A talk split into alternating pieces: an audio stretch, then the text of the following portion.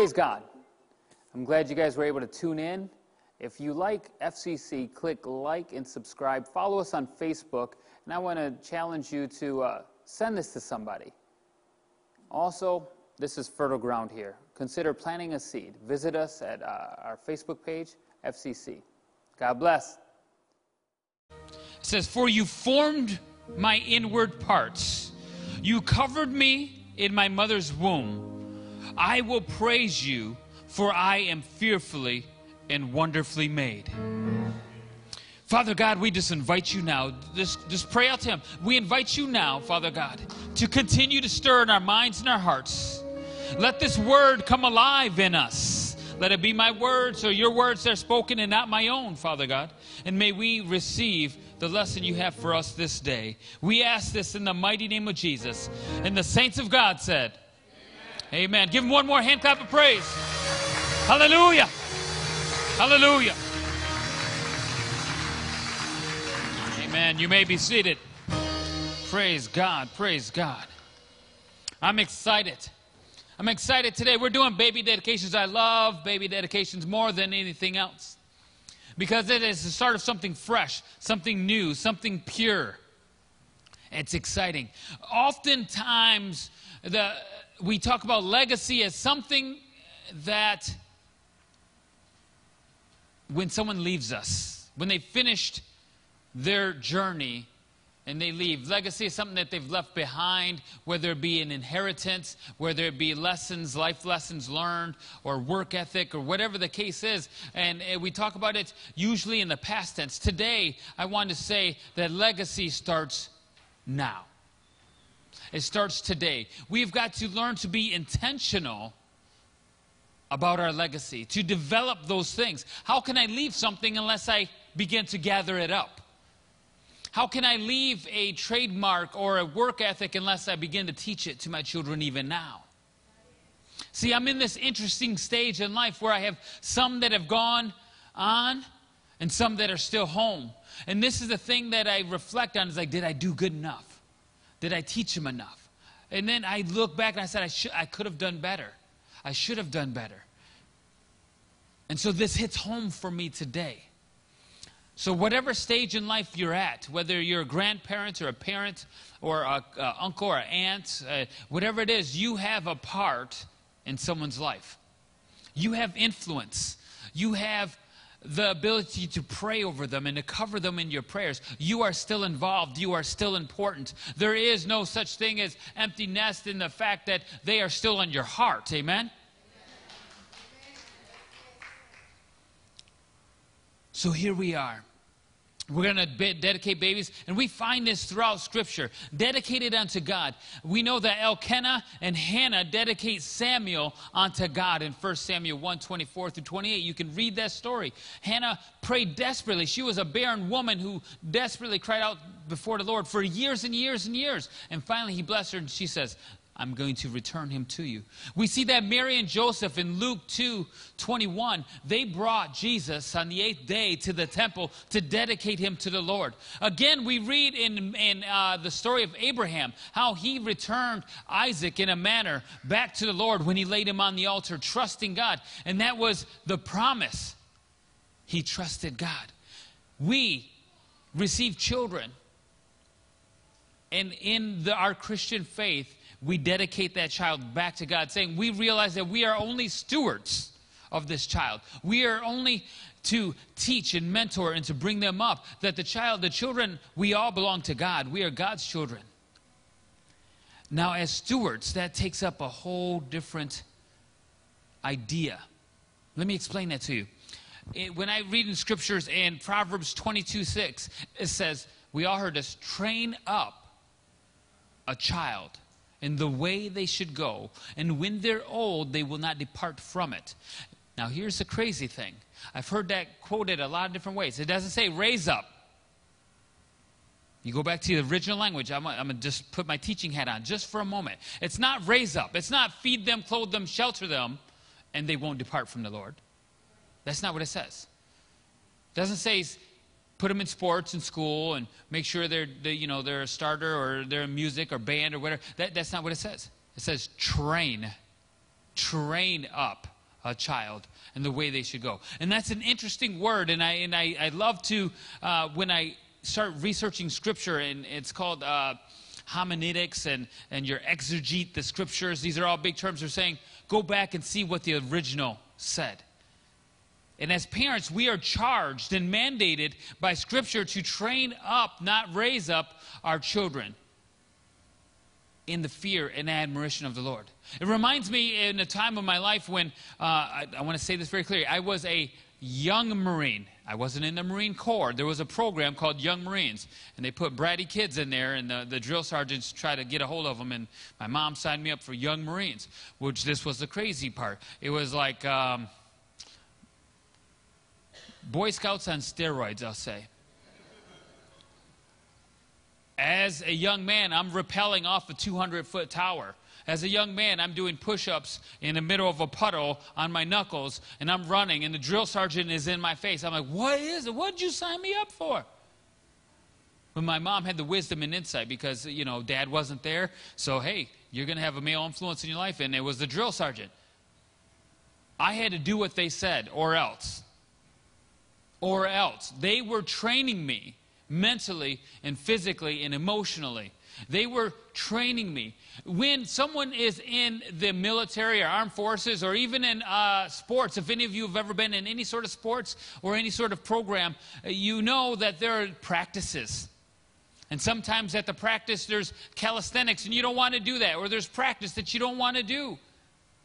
It's difficult, it's painful, but if you want to play in the game, or if you want to perform, or you want to do well in whatever area of life it is, if you want to do well in that thing, you've got to endure the pain to get the results. Amen?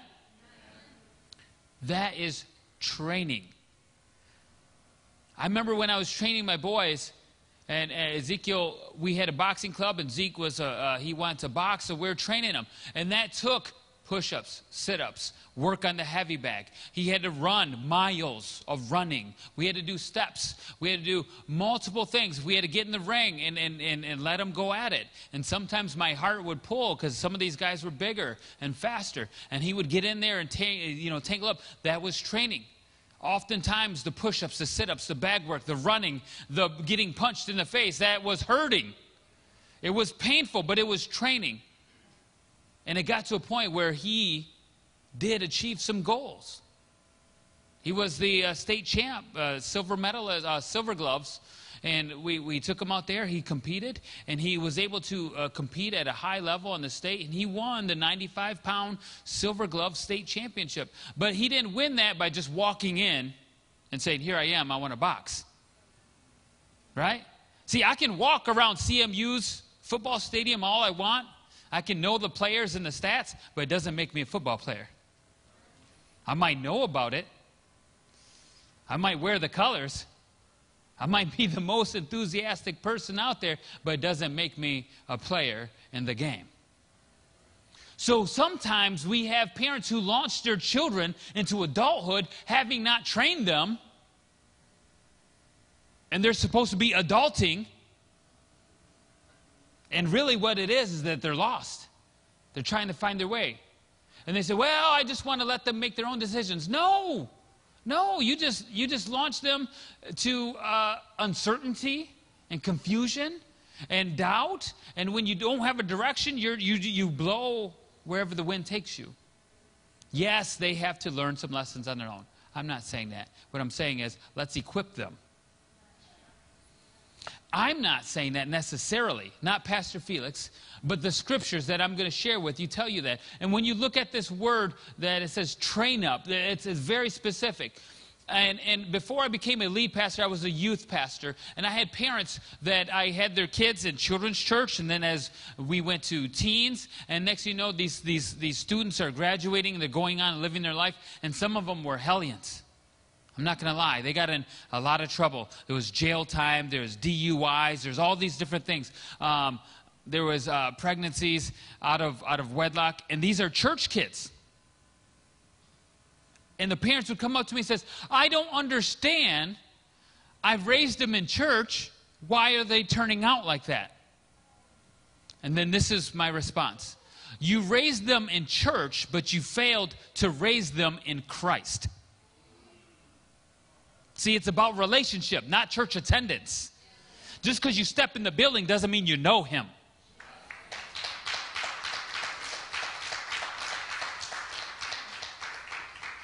Brother Lonnie had a testimony. He said, This week I got before the Lord. I was worshiping. I was crying out before Him. He didn't understand. He may not have even gotten the answers he was looking for, but he got the peace of God because he got into His presence. That's relationship. It's all about relationship. You can memorize the Bible if you want, but if you don't know Him, there's no relationship. In the original language, when we read about uh, the training. That, that word in the Hebrew is kanak. And that means to train, to dedicate, to set apart, and to make submissive. Some people don't make their kids submit. Why raise a brat that no one's going to like? And I'm not trying to be mean here, but if you don't deal with them, then the teachers got to deal with them. And Lord knows the teachers don't want to. And if they don't deal with them, then the boss is going to fire him. The police are going to pick him up. Some, they're going to have to be dealt with at some point. Why not make them submit to right authority as a child and train them in the manner in which they should go? Does that make sense? I'm not saying be a vicious dictator and lord over your child. There's verses against that. I'm going to share that with you here in just a moment. But if we don't teach them the right now, somebody is going to teach them. I'd rather be me who loves them unconditionally train them the right way than for someone else.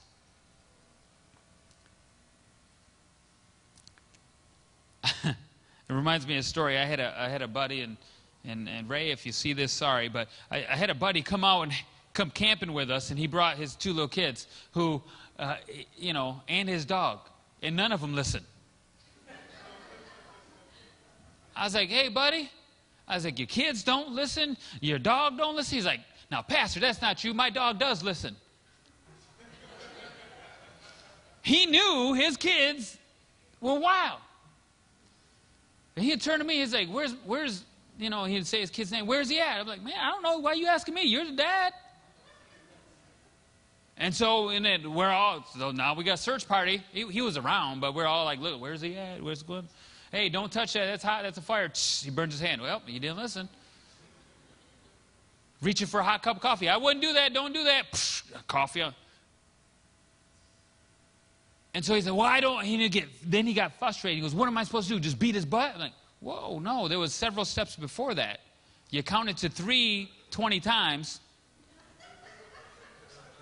You threaten timeout, but let him pick up a piece of trash and get out of timeout.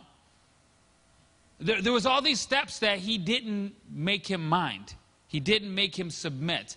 And he kept compromising. And as a result, they got hurt, misplaced, you know, among other things. And I'm not trying to be mean to them. It's just that you got to be consistent. And training sometimes involves things that are uncomfortable.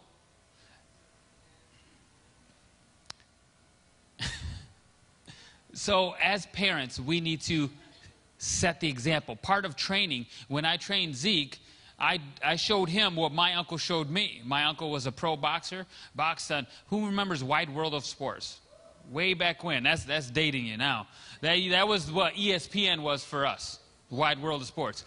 You know, this is back in the day. And my uncle showed me some things, and then uh, he, he showed me all right, this is how you stand, this is what you do, this is how you move, this is what you got to do. And when they when they hit you, this way. And so then I pattern that for Zeke. All right, this is what you got to do. And then if there's stuff I didn't know, I brought him to someone who did know. Watch this guy. He knows what to do. Pat, and so we do these things. We do the drills. I had to pattern it for him or get someone who knew how to pattern it for him for him to learn. I had to, as a parent, set the example. I had to instruct. And when there was something not right, I had to correct. Now, this was interesting because he didn't like the correction. So in boxing, if you don't keep your hands up, you're going to get what? You're going to hit in the face. I like, keep your hands up. I am. Well, I see it right here. This is keeping your hands up. You got to cover your face, right? You don't want to get hit. You got to cover your face. So eh, he thought he was, and when I and he said, "Well, all you ever tell me is what I'm doing wrong." So I had to learn as a parent. Let me encourage him and reinforce what he also does right. I had to learn that. I wasn't very good at it. Sorry, son, I wasn't very good at that. My, my, you know what my cliche was? I was like, well, just assume everything else is right unless I correct you.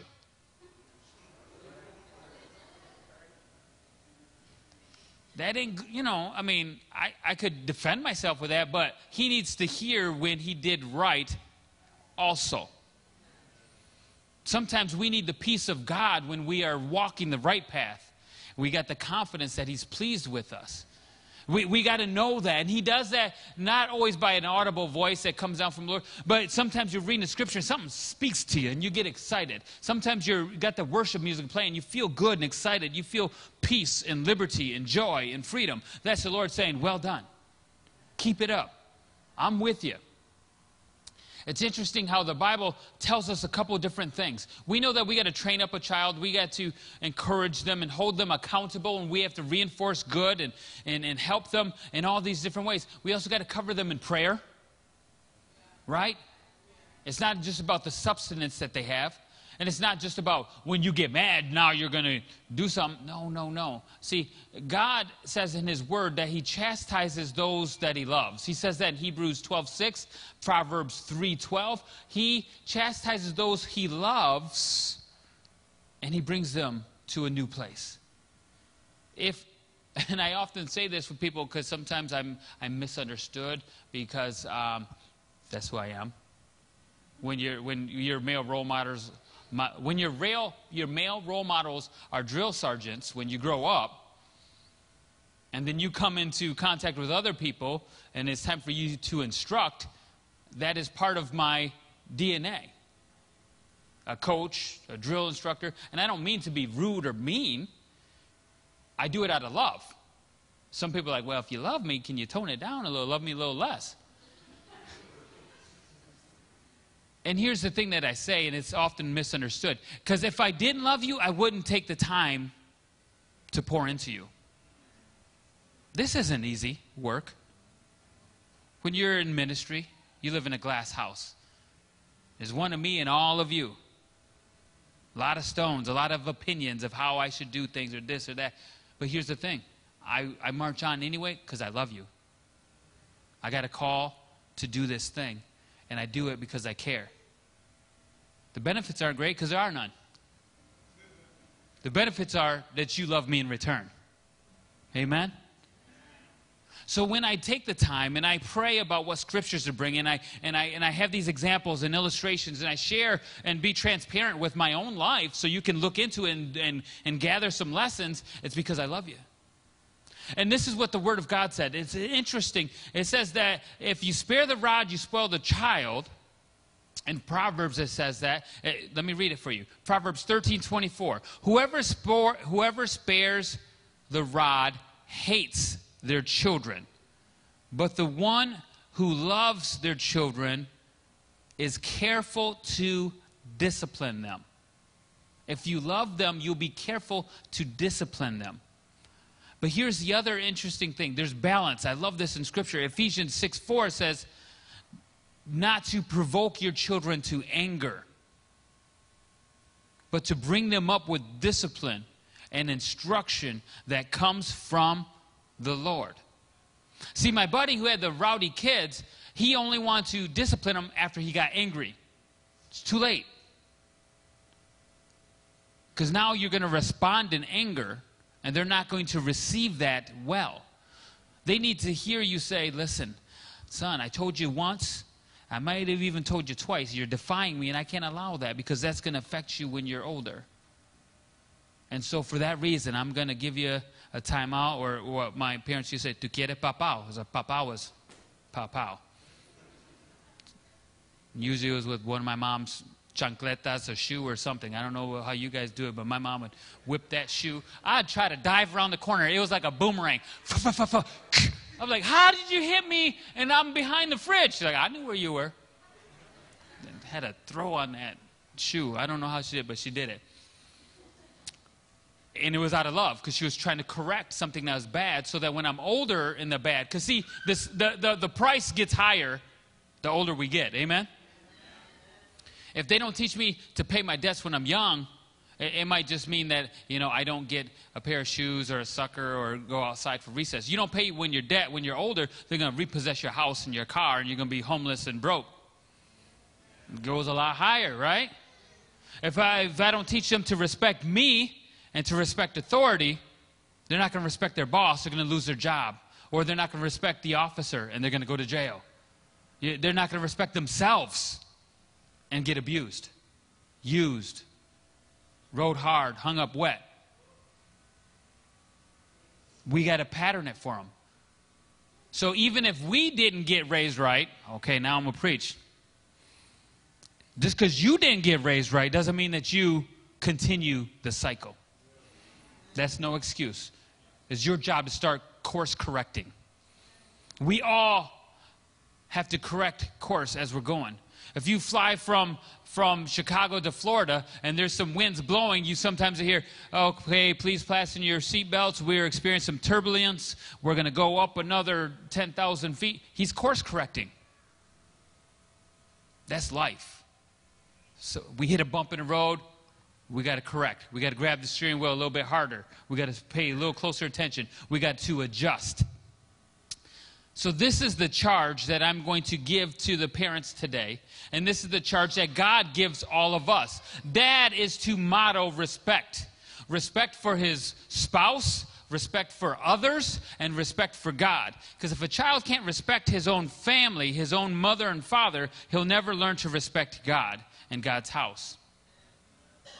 The mom is charged to model love, to love the dad, to love the children, to love the family and to love God. If he can't learn to love those who he can see, how can he love the one who he can't see? The family is charged to encourage the, the, the rest of them, to, to encourage the children to not quit when times get tough. Because we all know times get tough. Don't quit. You can do it the family's there to encourage them. Because sometimes uncles, aunts, and, and grandpas and grandmas and sisters and brothers, the, they're going to come to you when they're upset with mom and dad. And hopefully, they don't just find a listening ear, but an encouraging ear to talk to that's going to pour in wisdom into their life, right? The worst thing you do is go to someone who's going to give you bad advice. Oh, I wouldn't take that. You go tell your mom this. No, no, no. Uh uh-uh. uh don't, don't do that to mom. You, she's going to teach you more than love in a minute. The church is also part of this. Because when we read in uh, the story of Hannah and Mary and Joseph, they brought the child to where? The, to the temple, to the church. The church family is a part of it. Because we are also, it says, what's the old, uh, the saying? It takes a, to raise a child. Why? Because you're going they're going to be out somewhere and I'm not going to see them and you are. Huh? You're going to be driving, you're going to be driving by and you see them acting crazy on the corner. like, uh-uh. Hey, come over here. Let me talk to you a minute. You think your dad will be happy? No. You think God will be happy? No. So why are you doing that? You're representing your family's good name. You're representing the church. You're representing God. And you're out here acting like a crazy fool. I've heard, I've heard those things. Mm, I'm, I'm not going to go there, but did you beat them up? No. Did you cuss them out? No. You, you encouraged them, you supported them, and said, hey, you're off track. Let's get back on track. And this, this is something else. What goes around comes around. There's little birdies everywhere. Children, teenagers, you ain't going to get away with nothing. Ultimately, God knows, but somebody's going to see something and say something somewhere. Amen? So at this time, I'm not going to belabor it anymore, but I just want to encourage you all that you have a part. You have a part in helping. Lonnie, you have a part in helping me raise my kids. Although it may seem unlikely, you do. A smiling face, a high five, an encouraging word. Miss Charlene, your prayers are coveted. You are helping me raise my children, even the adult ones. Because you know what? I got one that's not serving the Lord right now, and he needs prayer. Can you guys join me in prayer with that? Right? He's lost his way. Now, here's the rest of that verse. When you train up a child and the way they should go, when they're old, and when I looked up that word, that was advanced in years and mature. How many know maturity takes some time? Then they would do it. And, and the, the commentary said it's like a vessel that when it first had something in it, it always kind of tastes like it. You know, you got that, that cast iron pan and you cook that one thing, and whatever else you cook in there tastes like what you first cooked. It's baked in. They may wander around, they may get distracted, but when they come to their senses, when they mature a little bit, that's when they come back. That's the hope that we have. That's the prayer that we have. That if we continue and press on,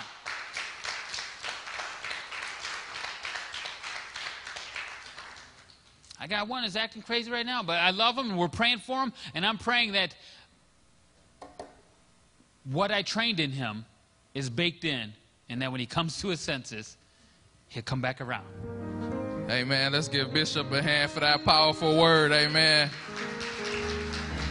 Amen. Let us pray. Uh, Lord, we just come to thank you, dear Father. We thank you for your word. Lord, we thank you for the lives that were saved and changed today, dear Father. Lord, we know the angels in heaven are rejoicing. Lord, we ask you to uh, continue to bless us and keep us, dear Father. Lord, we ask that you order our steps, dear Father.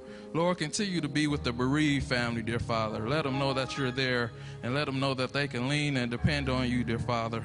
Lord, we just ask that you be with your people this week, dear Father. Continue to bless us and keep us. In the mighty name of Jesus, we pray. Amen.